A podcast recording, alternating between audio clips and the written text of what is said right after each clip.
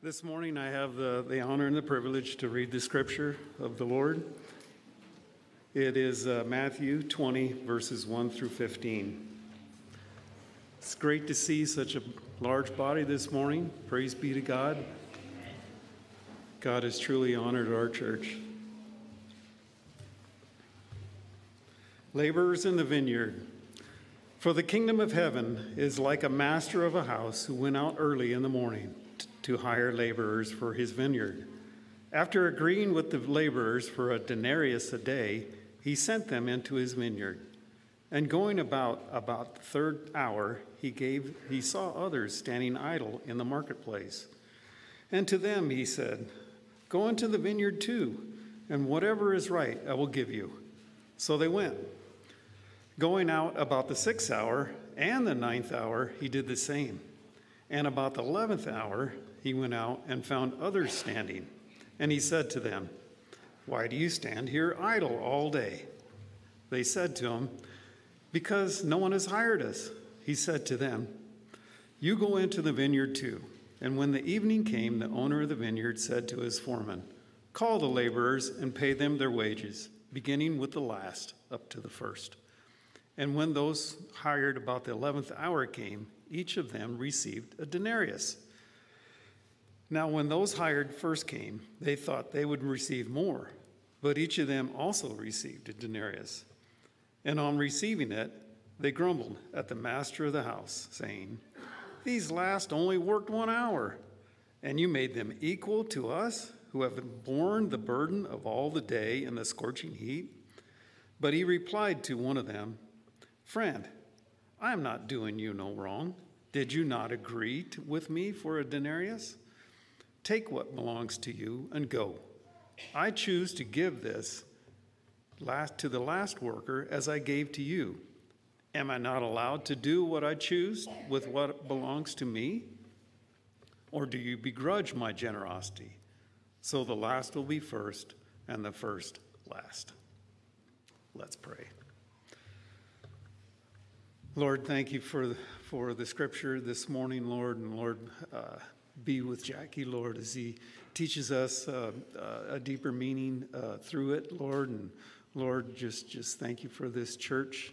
Lord, we also need, need your blessing on our nation this week, Lord, also as elections are to take place, Lord. And Lord, uh, only those that you chose, choose to be in that position, may you uh, lift them up to that, Lord. Bless this day. In your name we pray. Amen.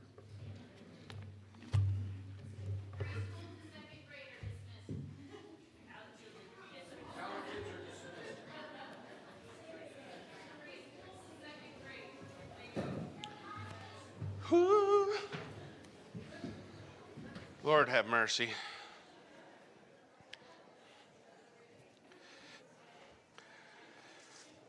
Is anybody thankful for the Lord's mercy? Are you thankful for His grace? So, this morning, as we come to the text in front of us, um, you know, it's hard to to uh, be able to take the a big enough bite so, this text that we're looking at really belongs to the one we talked about last week, which uh, was the rich young ruler. You guys remember the rich young ruler? He came to Jesus and he said, What do I need to do to inherit eternal life? And Jesus said, what does the what does the law say? Obey obey the commandments and you shall live. And he says to him, Well, what, what do I lack? He's recognized something still, it's not all there. I don't have it all, I don't have it all figured out. And So Jesus told him, You take everything you have and surrender it all. Give it all to the poor and follow me. And the Bible says that the rich young ruler went away sorrowful. And then Jesus makes a statement. He says, It is so hard for the rich to enter into the kingdom of God. And the disciples who believe that wealth is a sign of God's pleasure for you, they said, Well, who can be saved if the rich aren't saved? Jesus said, It's easier for the camel to go through the eye of the needle than for a rich man to enter into the kingdom of heaven. But what is impossible with men is. And then Peter says, but Lord, we have left everything to follow you. What will we have? So Jesus said, in the new world, in the in the new heaven and the new earth, there will be 12 thrones that you'll sit on to judge the nation of Israel. And then he told this story. They are not, they are all linked. It all fits together. It's all a part of the same the same teaching because the kingdom of heaven does not operate on human wisdom. And while we're at it, human wisdom isn't even wise. right? The Bible says the foolishness of God. And how many times have you heard someone or another speaking about or thinking about things that God has done, say, I just don't get it. Why would he do it like this? Why would he do it like that? In Isaiah 55, the Lord said, My ways are higher than your ways. My thoughts, they're higher than your thoughts. God's reasoning is perfect. Man's reasoning is hampered by the effects of sin. Theologically, it's called the noetic effects. That has nothing to do with Noah. It just has to do with the fact that sin has permeated every part of our being. And it's seen in this simple story the way that we think things ought to run, and the way that God thinks. When we, when we look at this story, we, we forget, perhaps, that the God who lavishly clothes the flowers of the field and feeds the birds delights to give his servants more than they deserve. Now we go sideways as soon as we say, But Lord, I deserve more. If they get that, what do I get? So Jesus tells this parable. And he lays it out before us. The kingdom of heaven is like a master of a house who went out early in the morning to hire laborers for his field. Do you think he needed them? In the Old Testament scripture, this is direct, directly pulled out of the book of Isaiah. In Isaiah, the Lord says, Israel is my vineyard. And the Lord says, I'm the owner. They're my vineyard. And I set up a hedge and I've protected them and I watched over them and I cared for them. And when the, ta- the time came for me to reap what was mine, I sent my servants and they beat them and they killed them. So I said, I will send them my son. They'll honor him The Lord says, I protected you, I cared for you, I watched over you, but you have rebelled against me, so I will take down my hedge. That protection left the, the borders of, of Israel. Jesus, using that same um, parable, is going to ask the Pharisees, So, what should the owner of the vineyard do? And they even say they perceived he was talking about them. yeah. The vineyard is, is the nation of Israel. And he's saying, look, he, he has workers, but because of his grace, we'll read about it in a minute. Because of his grace, he goes out to hire day laborers So he didn't need them, he didn't have to have them, but time of harvest is coming, I'll get more guys. He does not follow earthly wisdom because earthly wisdom would say you make a contract with every one of them. And you definitely don't pay the last guys a full day's wage for an hour. Right? But Jesus, He lays this out so that we can understand the concept of the grace of God being bestowed upon the people of God who come to Him with no contract. The only people who had a contract were the first laborers, right? The very first laborers, he said, Come work for me for a day, and I'll pay you a day's wage. Is that fair? For sure it is. Unless you're one of those guys who's watching the guy who just was there for an hour get the same pay. And it it shows us, it sticks a mirror in front of us and says, Are you the rich young ruler who thinks this is the kingdom that I have built? These are my expectations. This is what I deserve.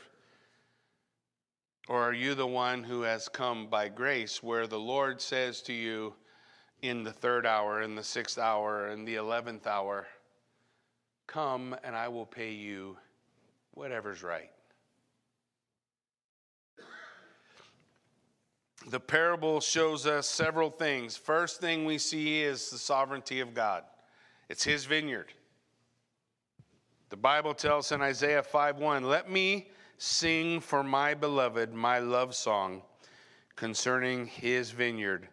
My beloved had a vineyard on a very fertile hill." You can read that's a that's the parable, the initial one in Isaiah chapter 5. Verse 7 of Isaiah 5, he says, For the vineyard of the Lord of hosts is the house of Israel, and the men of Judah, they are his pleasant planting, and he looked for justice. But behold, bloodshed. He looked for righteousness, but behold, an outcry. Psalm 24 1 says, The earth is the Lord's, and the fullness thereof, the world and those who dwell therein. The Lord has established his throne in the heavens, and his kingdom rules over all. It's all his. And by contract, there is nothing good to come to us. We need to understand by contract, according to the book of Romans, chapter 1, we are children of wrath our contract with a holy God dis- displays before us that we are deserving of his wrath. The perfect example of the wrath of God is hell. Right? For we have not been appointed unto wrath, but to obtain salvation through our Lord Jesus Christ. This is the picture of wrath. That's man's state. That's where we are apart from Christ. But the beautiful thing about this parable, Jesus doesn't just go out and hire the first guys. He does not just ignore it. He does not ignore the state. He does not say, I'm just going to leave you there and I'll bring judgment and you can have the contract that you deserve. You see, Scripture teaches us that God does whatsoever He pleases. But when we talk about Scripture that says God does whatsoever He pleases, we always tend to look at it in a negative light. Like, like He threw that lightning bolt to ruin my life, right? He's giving me what I deserve. And so that's why these negative things or these bad things have happened in my life. But when the Bible says in Psalm 115, verse 3, our God is in the heavens and he does all that he pleases, he's referring to the ability to bring salvation to a wretch like me. When he says, I do what I please. Now, I know a lot of people will use this like a hammer and try to thump you on the head with it. God does whatever he wants. And it's true. Look, I read the book of Job. You guys remember Job? Job's like, when I get to stand before God, I'm going to tell him a thing or two. And then he stood before God and he was. And I promise you, everyone who says, I'm going to give God a piece of my mind is going to have the same experience. You stand before God, you will have nothing at all to say. So, when the Lord says he does whatsoever he pleases, it's dealing with God bringing salvation to wretches like us who are separated from God because of the state of sin that we find ourselves in. He does not just leave us there. Can you just fathom for a moment what the incarnation took? The God of the universe became an infant that had to be fed by a mother and changed, his diapers changed. And what level of humility for the greatest, most worthy being of the universe? So when we go to Philippians chapter 2 and we talk about learning to walk in humility and what humility is, we don't even have a comprehension at all because there's no way you can you can uh, humble yourselves in the sense of leaving the all powerful, almighty God of the universe and becoming an infant and, and what that meant.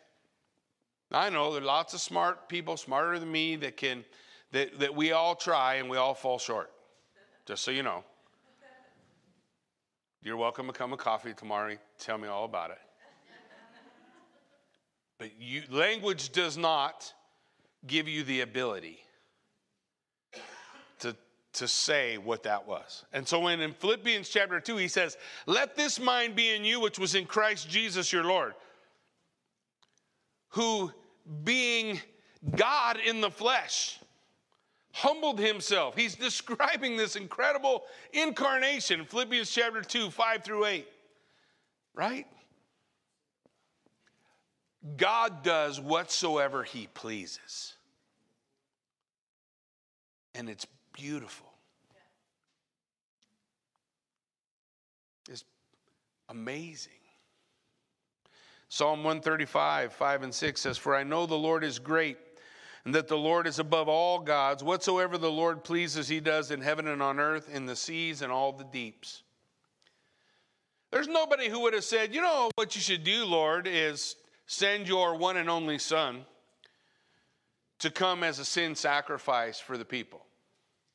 You wouldn't have come up with that plan. No, you wouldn't.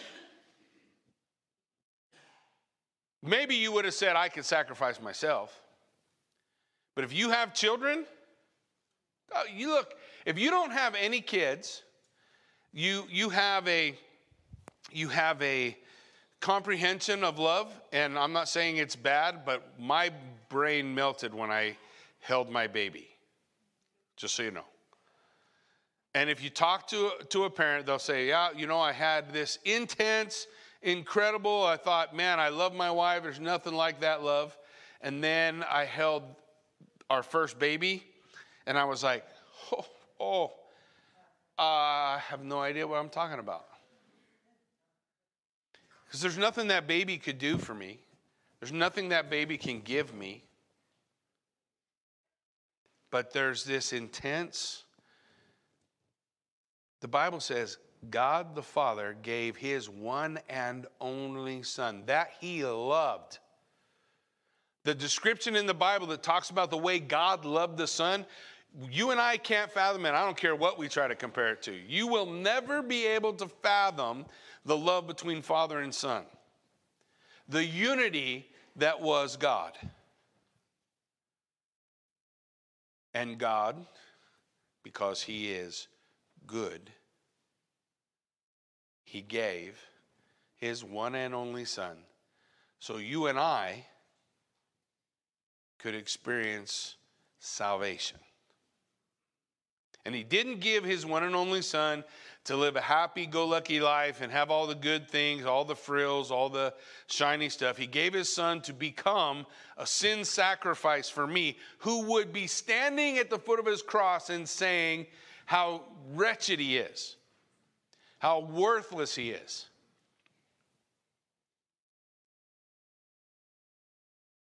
We don't understand grace because we, you and I in the story, tend to be, tend to have the attitude of the first guys hired. We tend to think about what God owes me we tend to say the words Peter said Lord, I've given all to follow you. What will I have? Right? And in reality, what Jesus is saying is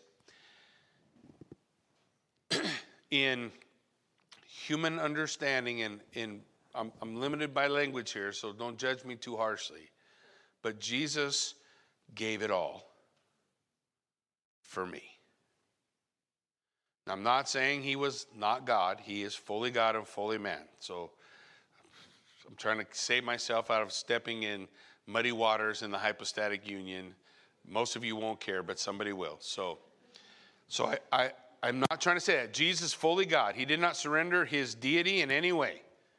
And he added to his deity perfect humanity. And he came, and what was involved in that, I could spend eternity and still fall short of understanding it what he surrendered for me.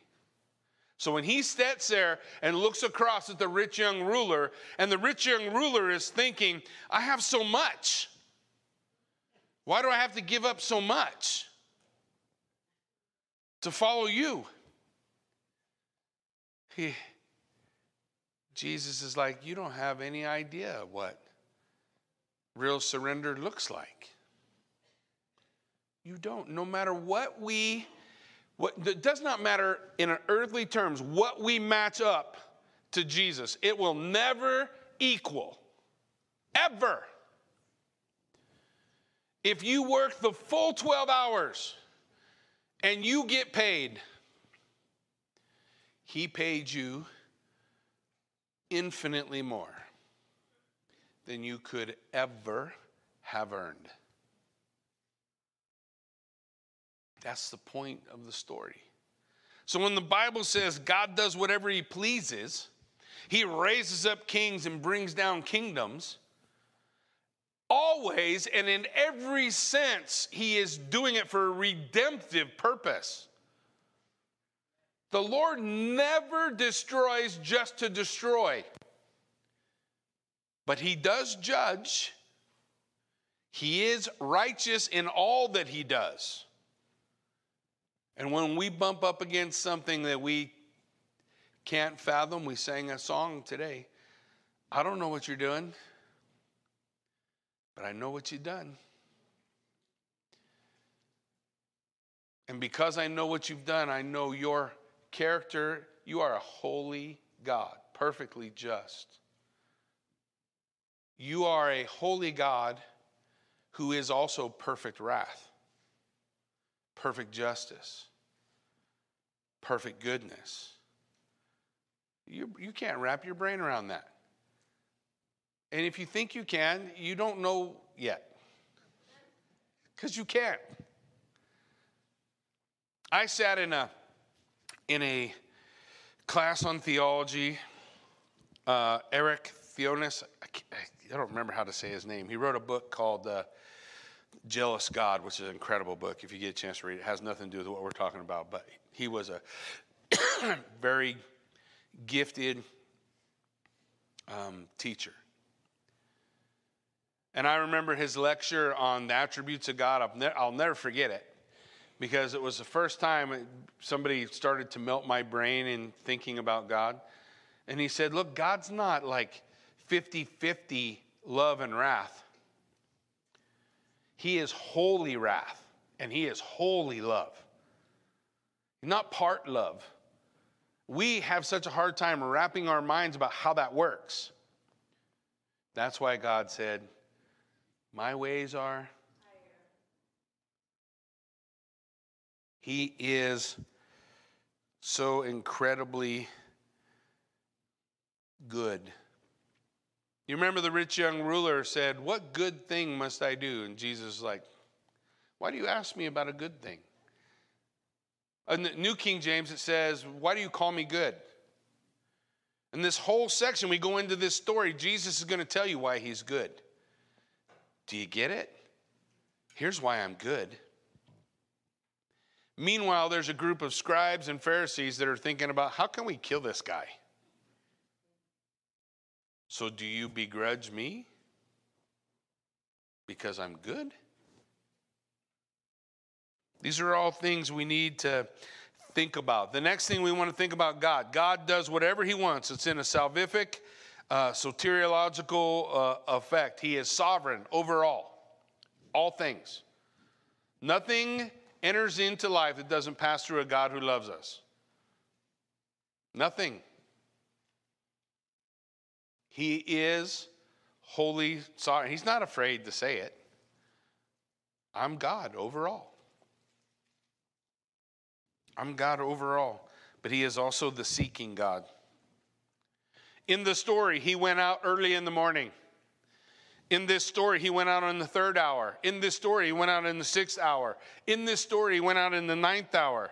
In this story, he went out in the eleventh hour. He is a seeking God. The Bible says, No man seeks after God. Because you don't seek after God until God knocks on your door. We would not even be aware of his existence if God did not reveal himself to us. He comes knocking. Most of us can't even really explain how it happens. We all have our God story, right? Like different events, something happened in our life, but they're usually one of the common things is there's there's a moment in our life, a thing that happens that causes us to lift our eyes up and say, "God, are you real? Are you there? Do you hear me?" Well, that thing that's God coming in early in the morning. Here's how Luke describes it. Luke 15. What man of you having a hundred sheep, if he lost one of them, does not leave the 99 and go after the one who's lost until he finds it? And when he has found it, he lays it on his shoulders and rejoices. And when he comes home, he calls together his friends and his neighbors, saying to them, Rejoice with me, for I have found my sheep that was lost. Who went looking for the lost sheep? Who's the good shepherd? Uh, it is not you and me. Now, we ought to be an example of the shepherd that Jesus is. Amen. Not wicked shepherds who fleece the flock and eat them. We should be a, we should be a good shepherd, but the good shepherd, what's the Bible say? Psalm 23 says what? The, the Lord is my shepherd, Yahweh. He's the good shepherd. And he is a seeking God. Just so, I tell you, there will be more joy in heaven over one sinner who repents than 99 just people who need no repentance. The rejoicing. Everybody gets their moment of rejoicing. You come to Christ, the heavens rejoice. For you have become a part of the family of God. What woman who has 10 silver coins, if she loses one, doesn't look for the one she lost? And then Jesus moves into the story of the two sons. Oh, you know it. We've talked about a lost sheep, and he talks about a lost coin, and then he talks about a lost son. Prodigal son? You remember the end of the story? The older brother is not happy because of the goodness of the father to the other son because the older son thinks he's owed something. He, he's off track from the beginning. Dad, I've always been here and I've never left you and I've always done everything you ever wanted me to do, but you've never thrown this giant feast for me. But in a sense, you're lost to me right now the scribes and the Pharisees, the, the people who thought they were righteous by what they were doing, I'm doing, I'm doing, I'm doing. I've been here for 12 hours. I did more than them. You did more. And it wouldn't matter if you had that 12 hours for eternity, it would not be enough. You can't do because it's already been done. It's already been done. We serve a God who seeks. Luke 19:10 says, "For the Son of Man came to seek and to save the lost." John 4:23 says, "The hour is coming and is now here when true worshipers will worship the Father in spirit and in truth, for the Father is seeking such people to worship him." This story illustrates the goodness and the grace of God. And if we look at this story and we're struggling with the idea of why did those people get paid the same thing? It just shows the breakdown in our reasoning. We cannot fathom what God has given. Here's what the Word of God declares Is the Word of God true? Now, the Word of God is true. The Word of God says that the greatest treasure in all of the universe was Jesus. The Bible says that He has already given us the greatest treasure heaven could possess. How will He not also with Him freely give us all things? In Christ, you have it all. You have health, wealth, you have everything, but you want it somewhere else. You don't want it in Christ, you want it out here somewhere. I want it where, where I get it. And so we take our identity and we take it out of Christ and we put it in anything else. And then we get to the top of that mountain and we get to the peak that we earn ourselves and we stand on top of that peak and we look around and we say, I don't have anything because the treasure is Christ, not cash. The treasure, it's Jesus. As we look at the the end of the story, there's an interesting idiom that's used here, and I don't, I don't want you guys to miss it. In verse 13, he says, He replied to them, Friend, I have done you no wrong. You agreed to work for a denarius. Take what belongs to you and go. I choose to give this last worker as I gave to you. Am, not, am I not allowed to do with mine what I want to do with mine? Then you have this phrase, or do you begrudge my generosity?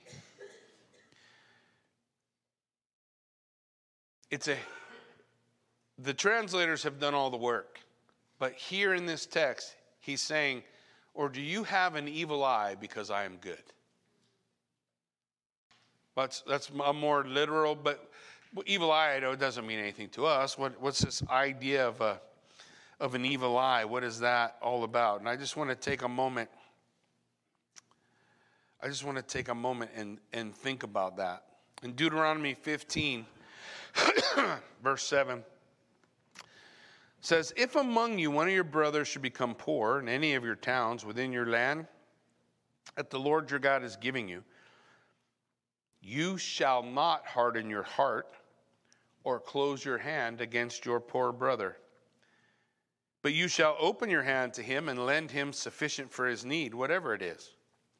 Take care lest there be an unworthy thought in your heart, and you say, Well, the seventh year, the year of release is near, the year of Jubilee, he won't have to pay me back. And your eye look grudgingly. See that phrase? Your eye look grudgingly, and you have an evil eye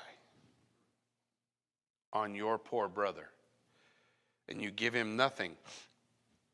And he cries out to the Lord, and you are guilty of sin. The evil eye is that phrase of being grudging, stingy. You want to understand the idiom of the evil eye? Think of the older brother in the story of the two brothers, the prodigal son. He had an evil eye. Why are you giving my brother this? You never give it to me. You want to understand the evil eye? The, the people at the end of this story Jesus told. Why do you give them so much and you didn't give me more? It's this attitude of, of having envy, jealousy, stingy, closed hand. This is mine. Now, take, I, take that concept. This is mine. Now, back up. There was a rich young ruler who came to Jesus. Jesus said, You know what you ought to do, and I've done all those things. What do I still lack? Take all that you have and give it away and come and follow me. Jesus understood that the problem for the rich young ruler was he, he begrudged other men. He, this is mine. I, I have accomplished this. Nebuchadnezzar, this is the kingdom I have built. And because we have all these things that we think are ours, and this is mine, and that's mine, and, and we have all, we have an evil eye.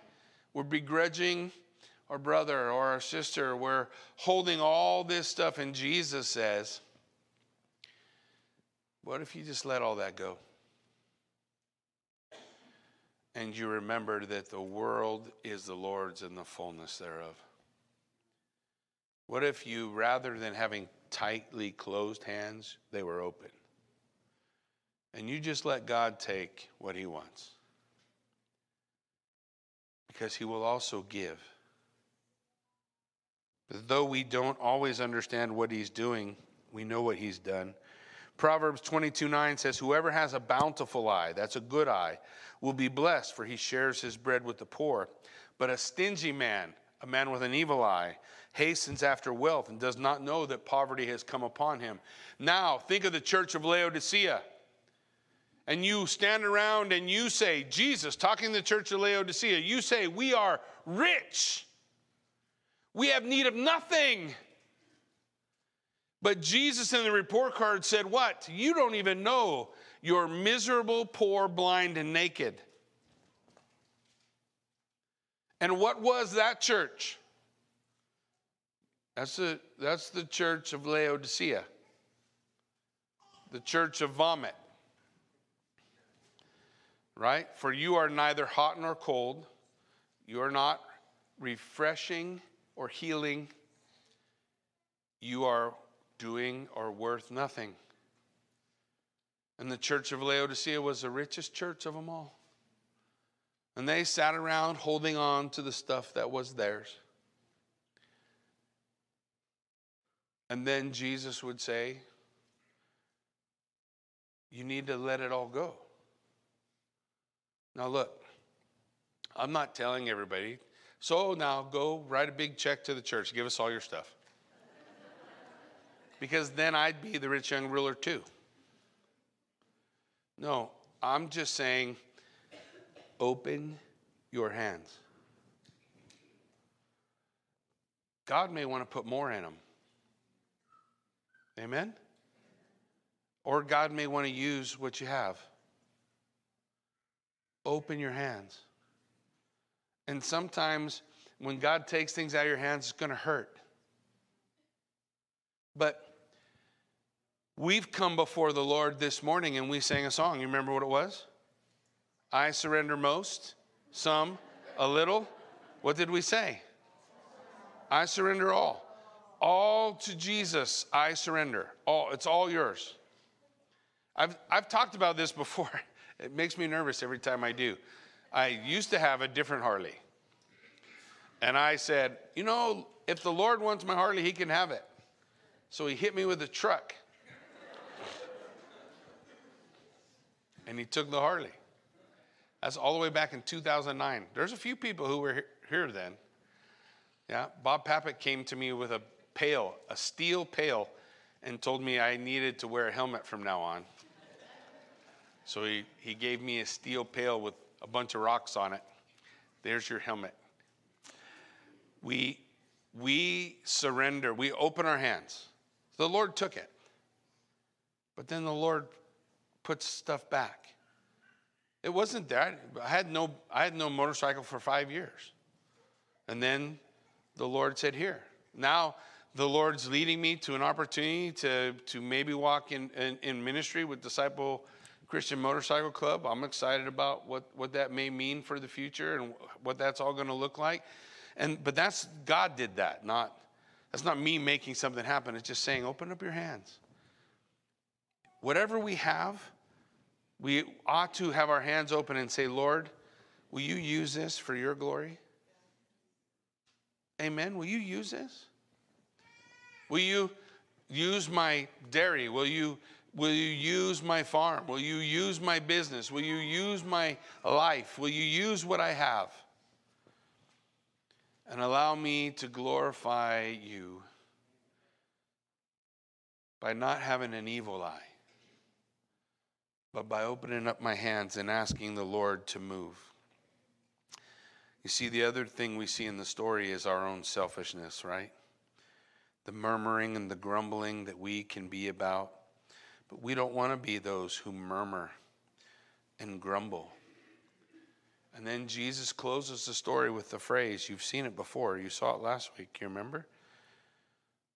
He said, But many who are first will be last, and the last will be. Which means the kingdom of God doesn't work on the same principles that the world works in. The first don't get to be first, and the last are not always last. He's telling us this is it's all turned around. If you if you think about what Jesus said in Matthew 8, Matthew 8 11, he says, I tell you, many will come from the east and the west to recline at the table of Abraham, Isaac, and Jacob in the kingdom of heaven but the sons of the kingdom won't be there.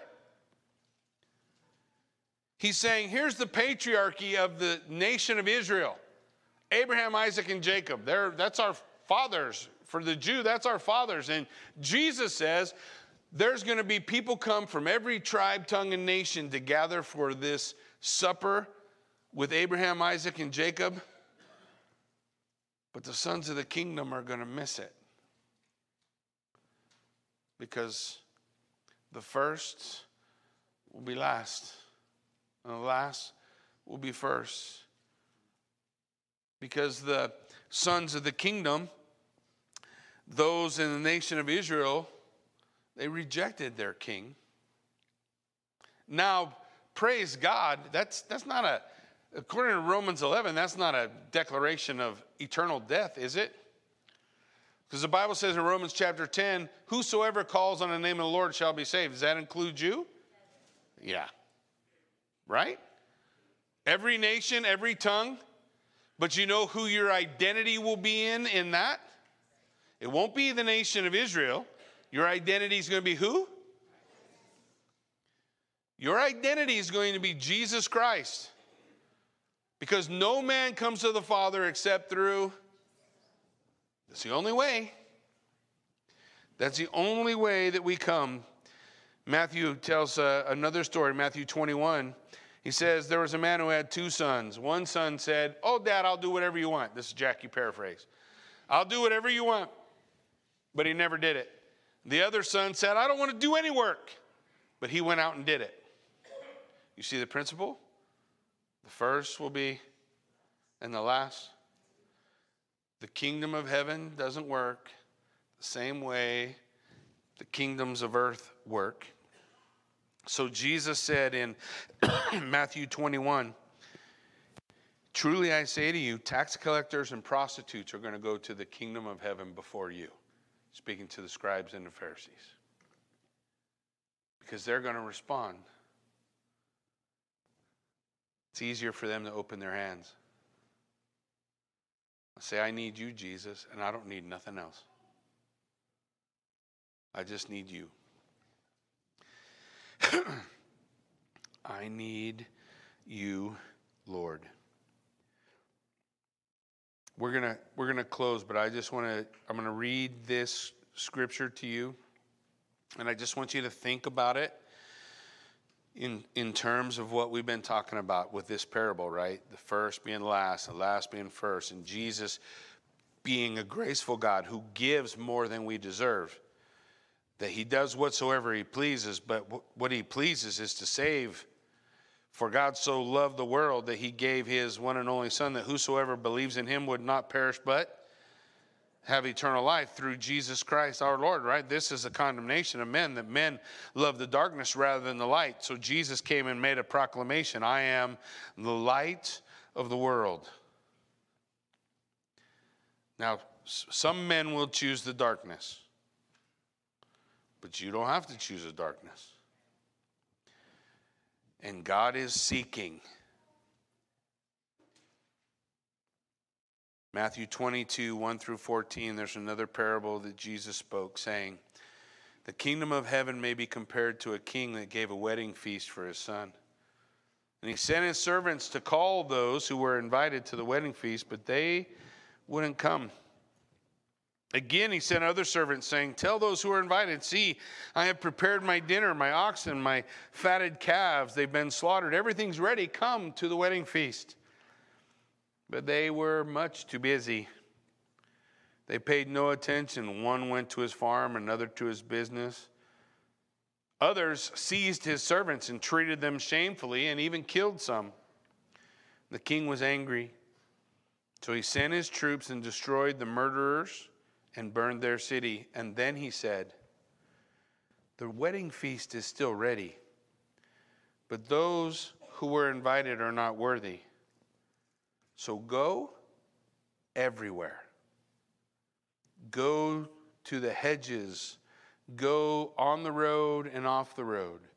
Go everywhere you can go and invite everyone that you see.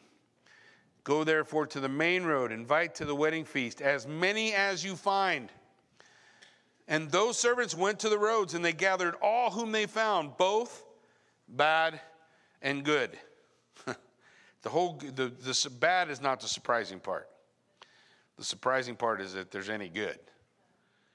But it, you know, what he means is some of those people had tattoos. And they had some piercings and you know they they wore chains out of their pocket. They liked motorcycles that made too much noise whatever. They didn't look like everybody else but he invited everyone. He didn't care what they looked like. He brought them all the wedding feast is ready the wedding feast is ready. And when the king came to look at the gates, there was, or the guests, there was a man there with no wedding garment. And he said to him, Friend, how'd you get in here without a wedding garment? And he said, I don't know. So the king said, Bind him hand and foot and throw him out into outer darkness, where there will be weeping and gnashing of teeth. For many are called but few are chosen. The, what he means is many are invited. Many are invited. Few will respond. The invitations have gone out the man that's found without the wedding garment, he says, How did you get here? You know, when they came to the wedding feast in those days, there's a wedding garments were provided. You got to the door of the house, there's a giant box full of whatever the wedding clothes were. Like if you could imagine when you go to a wedding and before you walked in the door of the wedding, whatever the bride's colors were, let's say there was a robe that matched the bride's colors, and everybody would put that on. So everybody that was there was wearing the bride's colors for the wedding. You kind of get what I'm saying? So you need to picture it like this. There was outside the door, there was this this big box full of the robes of the righteousness of Jesus Christ. And if you don't put that on, you can't come in because you can't earn the things that the owner of the vineyard is paying. you receive them by grace. By grace you have been saved through faith. So, because I know the only way through that door is to put this on, I'm going to clothe myself in the righteousness of Jesus Christ. For he who knew no sin became my sin sacrifice that I might become the righteousness of God.